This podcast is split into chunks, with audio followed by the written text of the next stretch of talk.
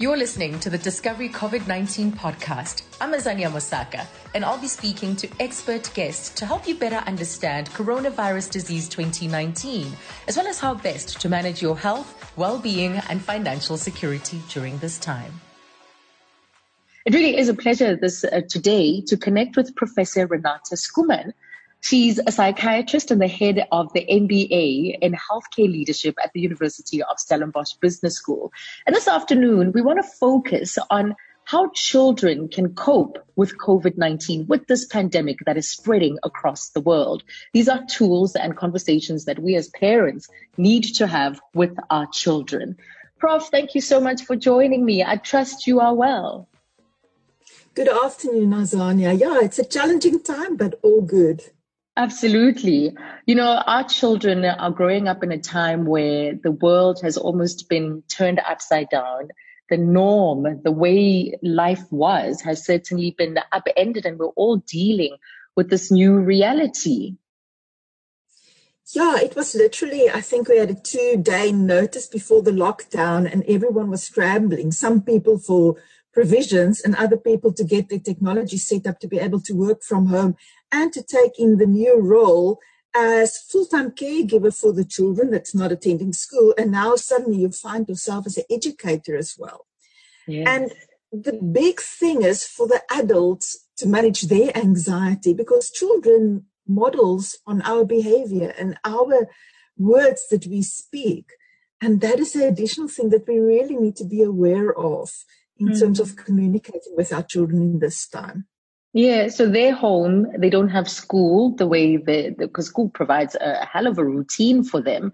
Uh, and now they have a parent stepping in to try and teach them. Uh, there's also the threat, you know, that is ever present, conversations they overhear about potentially a parent or a loved one who may be falling sick. What are some of the stresses that children are experiencing or stresses that are specific to children when it comes to COVID 19?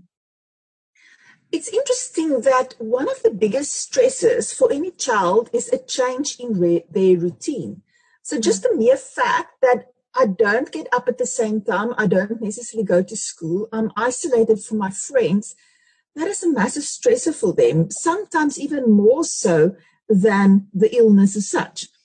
But as the children get a bit older, yes, they do find the whole idea of a virus that no one knows, um, very, very scary. And especially if you watch a lot of movies or read a lot of books, they might have the idea of this is the end of the world. I had a teenager the other day in my practice that said, yeah, but she feels this is now the end. There's no purpose anymore. She was really nihilistic because she said, we're all going to die now and anyway. Mm. So it depends on the exposure and on the age, but there is some fears they don't understand and as you also mentioned, is what they overhear from adults in yeah. terms of what the illness can do. And we should be so careful not to bombard them with the negative the whole time. Are you going to die if you don't wash your hands? Or you're going to get ill. And if they say, oh, do you have the corona now? We must really be careful. You know, people sneeze for hay fever as well. yes, we cough for all sorts of other reasons and sneeze. So, it, so now in public, you have to be so careful not to do that because of the eyes that you're going to get on you. So interesting. But when yeah. we are also dealing with a pandemic like this, the tendency is that we want to stay glued to every single development. So news about COVID-19 is nonstop at the moment. We also uh, dial into the news ourselves. And, you know, many adults are sifting through an enormous heap of information so that we still stay well informed on a daily basis. So I can imagine that young minds can interpret this as well uh, uh, in the way that you've described, that surely this signals the end. Yes, and I think that's coming back to the good routines and structures we usually have in our household. If yeah. the normal rule is at a certain age, say for example between 6 and 13, that there's only one hour screen time per day, we should not now discard that rule. We should stick to it and help a child to use it effectively. Now, obviously, that screen time would now exclude the homework and the schoolwork that they now suddenly need to do online. But in terms of using that in a constructive way, use it for FaceTime with your friends, or a Skype call or whatever they want to use, maybe a little bit of YouTube, a little bit of news, but we really need to sift them and also to make sure that we understand the difference between fact and fake news. And our children have even less, are, they are less equipped to make that distinguishing thing. So it's very important that we explain to them. Um, we need to reassure them and it's important to answer their questions, provide facts about what has happened, explain what is going on, and give them clear information about how to reduce their risk of being infected. Um, but also in depending on the age, words that's age appropriate. Right. And never overshare. Now, it's almost a little bit like sex education. You only answer what the child asks. Then you will know you will give the appropriate answer. Mm, mm. So stick to the facts uh, no fake news and really try not to be sensationalist. What about emotions? Because even as parents, we experience our own stress and anxiety about this pandemic. Um, do you think it's okay to express our own anxiety, our own fears about this moment? I think it's important to be honest, to tell a child, I am also worried, but also to give them things that we can do. You know, the normal things like wash your hands, wash your hands, wash your hands, the physical distancing. I'm not pro the word social distancing because I believe that we should keep to the social connections we have, even if it's now in a virtual way. But the physical distancing. Um, children may respond to stress in different ways. Some of them might become clingy or anxious or withdrawing or even angry or agitated. They might go back to bed waiting if they're younger. It's mm. very important to respond in a supportive way, to listen to their concerns and give them that extra love and attention they might need now. Mm. One of the concerns that they often have is what if? So, what if mama gets ill? Or what if Oma gets ill? Or what if I start feeling not well? That they are scared maybe to go to the doctor or to the hospital, or that they're also scared that there won't be access to help. And once again, to reassure them about what would be the step? And also to explain to them in terms of the symptoms that we worried with um, COVID infection, the, the sore throat, the fever, and the shortness of breath. But just the sneeze is not necessarily the end of the world. Yeah. So, what should we do as parents if we do recognize the signs that you've identified the anger, the aggression, the bedwetting, the withdrawal, and so on? So, we've spotted it, we've looked at our children, and we can notice that. You know, their behaviors change. They're not the, the usual child that we know them to be. So if we're worried, what should we do if we spot this kind of behavior? Yeah, the one thing is that you can really do is is help them to understand what it is. Sit them down, explain to them what is a virus in simple words, and explain what is the expectation, explain also the reason for the lockdown. Another thing is to really keep routines in place, which we've mentioned, and make really time for quality time at this stage. It's not good enough that we're all together with our families in lockdown, and especially if one or both parents still need to work but that you structure the day in terms of school related work and pleasurable activities with your child and realize that they might be more needy now and need more um, more absolute quality time and maybe you need to step back and understand that the more you invest in them now the calmer they would be especially because they don't have another outlet you are their sponge at this stage so be creative about new activities that you can do. Also, in terms of exercising, um, we are very restricted in that sense, but you can even build an obstacle course in the house if you can. very important to manage your own anxiety and really help the little ones also to stay in contact with their friends from even nursery school or with their family. Help them to set up FaceTime or video chats um, the other thing is to really keep it positive. So mm-hmm. the, I think initially the children really thought this is now a holiday, and they realized now it's maybe not a holiday completely. And that's where it's helping them to have a regular schedule where there's work time, where there's quality time with the family, where we maybe play board games, which we do not usually have time for, instead of just watching um, TV. Mm-hmm. And then mm-hmm. also, specifically with the little kids, um, the little ones might tantrum more than usual, and they're not being naughty, they're not being defiant, they might just be anxious. And then it's a good to pick a calm and an undistracted time and gently ask them how they're feeling and to make sure to respond in the outburst really in a calm and consistent and comforting way. Right. Oh, you know, the question of routine keeps coming up. Help us understand why it's so significant, why it's such an important anchor in a child's life. It's valid not only for children, but also for adults. In a mm-hmm. time of uncertainty, uncertainty is one of the most difficult human emotions to deal with. It makes us feel ungrounded, anxious, and so even irritable um, it's almost a case of give me the bad news, then I know what I'm dealing with. But if I don't know if it's good or bad news, what should I put in place?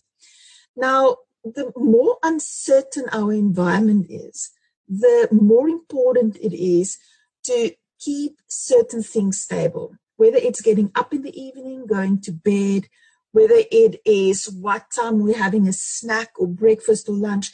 The more stability and routine we can maintain, the more it it sort of like contains the other uncertainties over which we have no control.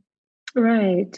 So, um, the question of language, not only should we be mindful of how much of these issues we consume, but we also have to be mindful of the things we say about the pandemic in front of, of our children. So, uh, what is your, your, your advice in terms of the language we should be using and our observance of what we say around our children?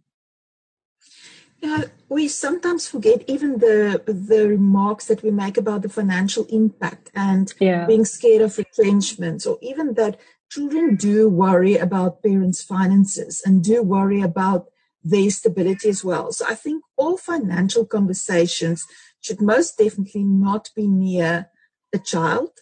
The other thing is if you know about someone that's ill, depending on the severity, maybe try to refrain discussing it in front of the kid or turn it into a positive way. Yes, mm. Uncle so and so is in hospital at, now, at this stage, but there's very, very good doctors that's looking after him.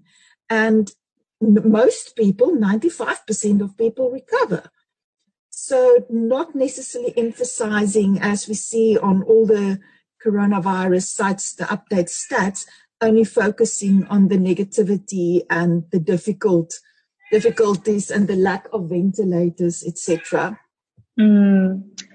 Uh, some people have also noticed that to some extent there's a stigmatization. You know, uh, when you think of patients who have perhaps left their communities to go uh, into other communities because perhaps they're afraid of uh, news getting out uh, about they, they, they, they, being them being infected. How do we teach yes. our children not to stigmatize, not to label um, and other people who have uh, uh, uh, contracted this infection? The first thing maybe to tell them is that people that is ill and people that's healthy doesn't necessarily look different. You can't distinguish them on the way that they look. The other thing is that if someone wears a mask, they're not necessarily ill. They might use it as prophylaxis and prevention measures. So that's the first thing because children associate a mask with hospitals or being ill. The other thing is very important is that's very true. And I did a talk in last week as well that even with adults, if we work with healthcare professionals, sometimes your friends don't know what to say or they avoid you, even if you haven't been exposed, just for the fear.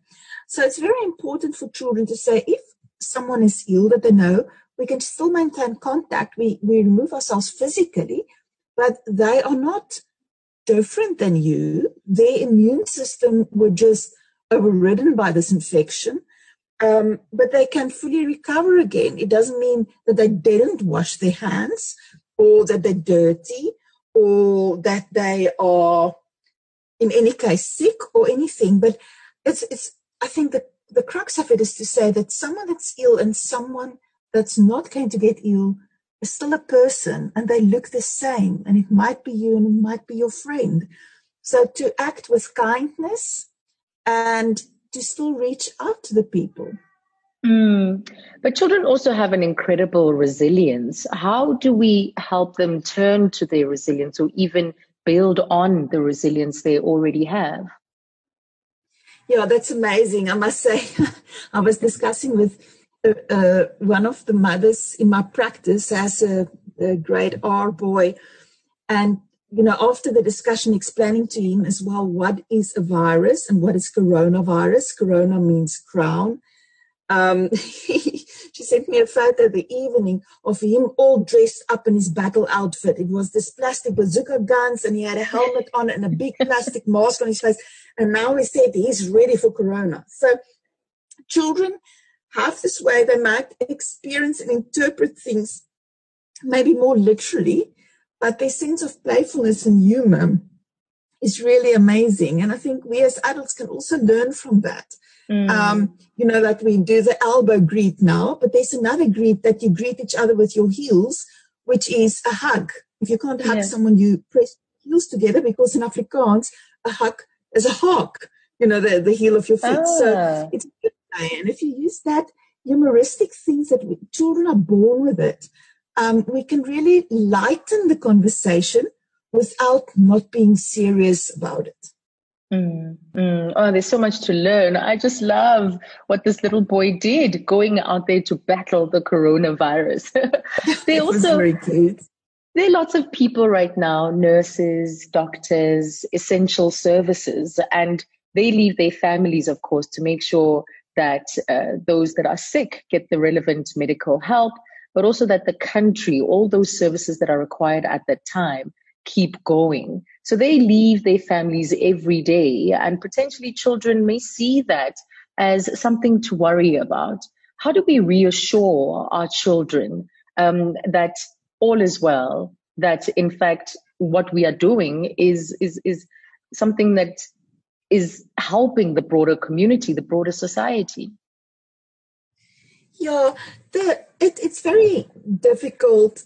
Healthcare workers is under a lot of strain at the moment. And as you mentioned, they go to work to keep the society safe, and then they still have the responsibilities when they get home. I think the important thing is, luckily, with the protective gear that we can wear as medical doctors, where there's access to it, you can explain to your child what are you doing to keep safe. You are wearing the, the mask, for example, you keep the two meter distance, you are disinfecting, you are washing your hands. And most of the staff in the front line even take their clothes off as they arrive at the door and wash separately just to make sure to limit the exposure even further. Um, but yeah, also just a general request maybe to the public, which I think the I think the um, message was very clear that the healthcare providers it's staying at work for you and your family but then we really request the public to stay at home for our families and for us to, to yeah. stay healthy as well. Yes, it's such a it's such an important thing to observe for all involved, and we need to heed that message.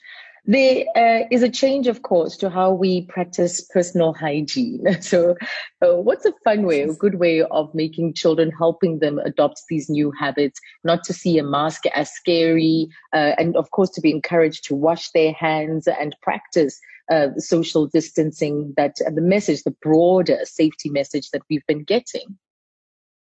Yeah, it's interesting. I must say, especially in the beginning of it, we were like a bit aghast realizing people don't wash their hands. I think if you're a medical doctor, you're used to washing your hands, and now suddenly it's a new behavior. It should be an old behavior. Um, I think people are in general more aware of personal hygiene now.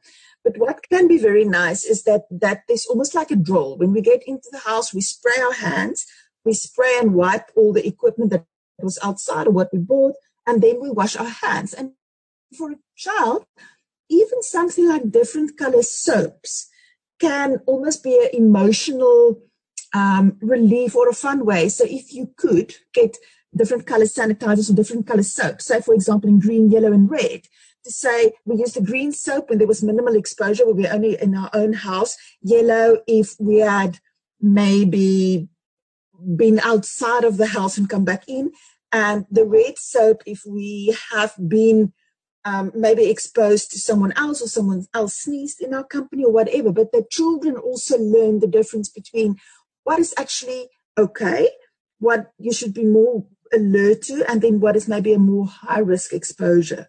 But even something like that, which work then like a traffic light, mm. um, children can find quite um, a fun way of doing it.